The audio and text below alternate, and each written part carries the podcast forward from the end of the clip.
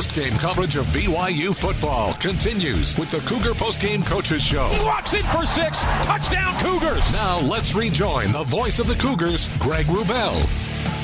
BYU led 21 to 7 and then things went the other way and Utah State comes away with a 40 to 24 victory here at Maverick Stadium in Logan. Greg Wrubell and Mark Lyons upstairs, the head coach of the Cougars, Kalani Sitake joining us now outside the Cougar locker room. Uh, coach Sitake, uh, uh, you know, you kind of said it and it's pretty kind of a football fact. Tough to win a game at uh, minus 6 in the margin tonight turnover wise and and that was what faced you. Yeah, just a disappointing um, you know, there's way too many mistakes, and, and that uh, you can't, we couldn't overcome it. And, and uh, despite all the mistakes, our defense kept playing and gave us a chance to, you know, find a way to get some points on, and it's just, just frustrating. And, and, and I'm very disappointed at the loss, and very disappointed that uh, we weren't more competitive, especially at the beginning, you know, and um, yeah, just. we can hear it in your voice, Coach, and, uh, and, and and much of what's gone on is is in the hard luck uh, part of things. You've had a lot of guys go down, guys you're really counting on, and it happened again tonight. Yeah, but I mean, so that that's an easy excuse, but uh, that's not how. That guys getting hurt isn't how we um, started turning the ball over. It was bad decisions and you know that that's from all over the place and, and the coaches and, and um, and staff. I mean, that's uh, and, and, players all together. But uh, when it all comes down to it, it's my fault, and I was, thought the guys played extremely hard and gave great, great effort. But um, you know, we pride ourselves. I, I, don't know how many fumbles we've lost up until this moment, but zero t- tonight. Yeah, and, and, our whole focus, entire the entire um, fall camp and all spring ball was ball security, and very disappointing that um, it came down to our guys you know, fumbling the ball. with. I, I, can't remember who did it, but then the, the turnovers, we just couldn't overcome them. I mean, we, we couldn't. I thought our defense was good enough, even with a 21-7 lead, and we throw the pick six, that we had a chance to still compete defensively. I thought they were good up front.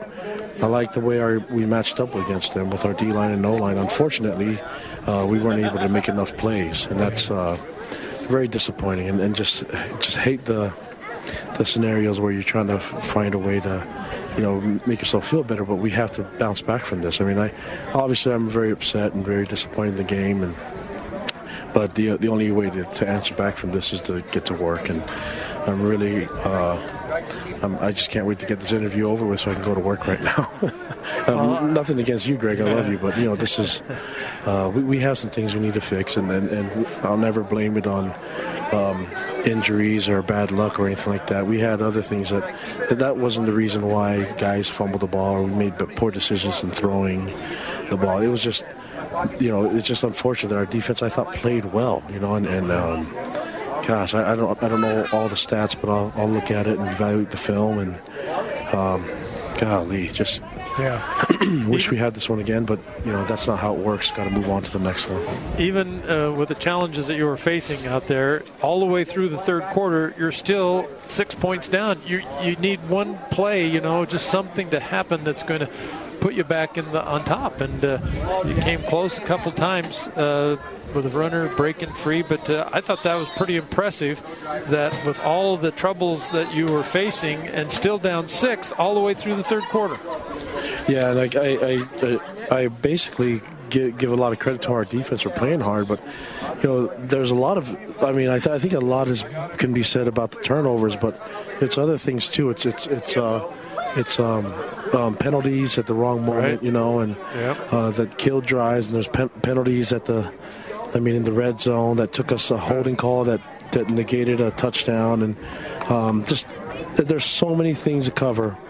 And it all falls on me as a head coach. And I'm extremely disappointed about that. So. Kalani, we'll take a break and come back and get your closing comments right after this. Uh, Utah State 40 and BYU 24 is our final score. Greg and Mark with the coach. We're back right after this on the Nu Skin, BYU Sports Network.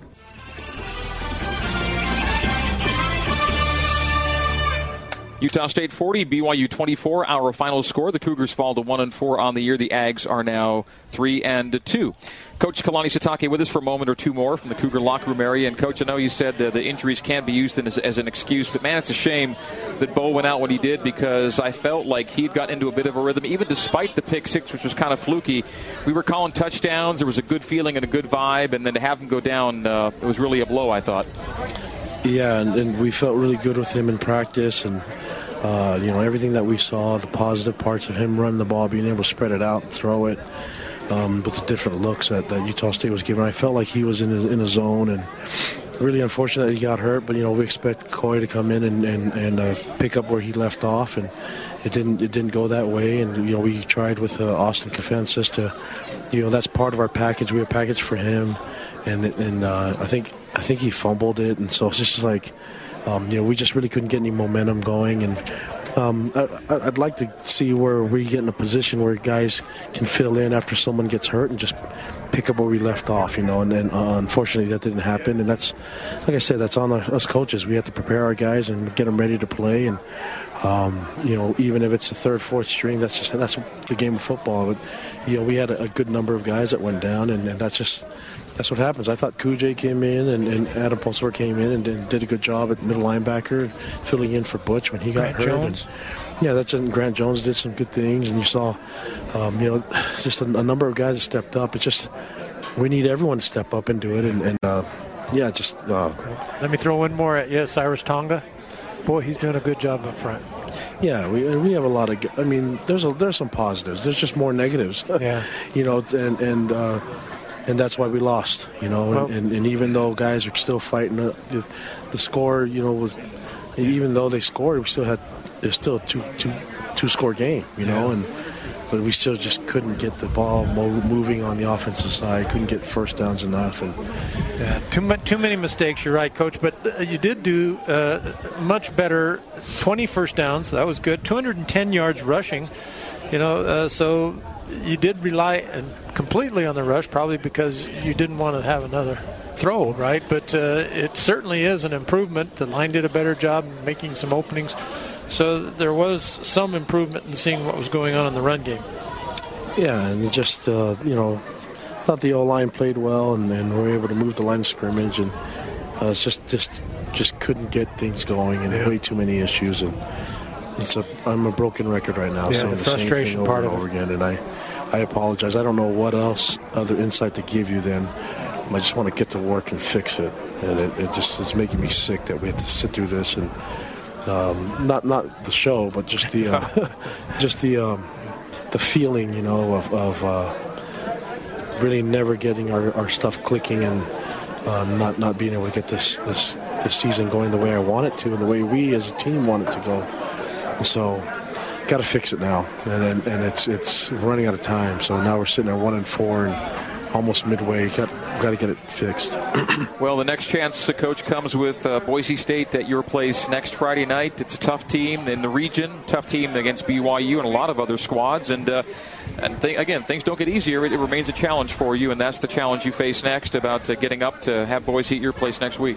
Yeah, I'm looking forward to the next one, and I'm glad it you know, we don't have to sit on this for another, uh, you know, yeah. for another bye. But um, Boise's coming off a bye with their game against Virginia, and there's a lot of things that we think we can do well, and we'll have to look at the status of some of the guys and see who can practice, who can go, and and then just move on from there, and, and, and once again find rhythm and find momentum that we can generate on offense, uh, defense, and special teams, and then make sure all 11 guys are doing their jobs on the field. And when we do that, we'll have a better chance of winning. Last thing, Kalani, is it too early to even speculate at, at where you might go with quarterback uh, next week against Boise? Um, well, you know, I think t- we'll have to see what happens with Tanner, and then. Um, you know, he, he's really anxious, wants to play this game for obvious reasons, and then you know, we'll, we'll have to look at, at, at, getting Joe Critchlow out of red shirt mode and get him ready to play, and and um, and then go from there. But that's um, you know, there's only so many so only so many snaps to practice, yeah. and we could have put put Joe in there, but uh, just felt like it was unfair to him not not knowing the entire package, not really being able to have all those snaps and those those uh, practice snaps, and so.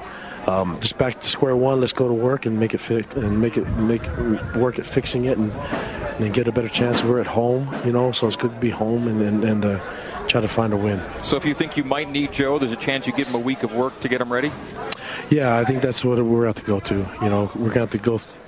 I mean, he, he he's a capable receive, uh, quarterback. It's just you. We have a lot of guys that um, a year from a year from now, a year ago, they were all serving missions, and you, you hate yeah. putting guys out there. Yeah. You, you, know, there's, there's still a lot of them not. I mean, Khyiris Tonga is not in great shape, and neither is Ula.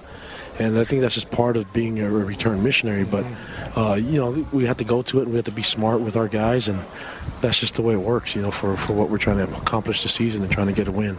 Kalani, we have to let you go. All the best, and we'll see you next week. Appreciate you guys. Thank you. And right. love you, BYU. Thank you for all your support.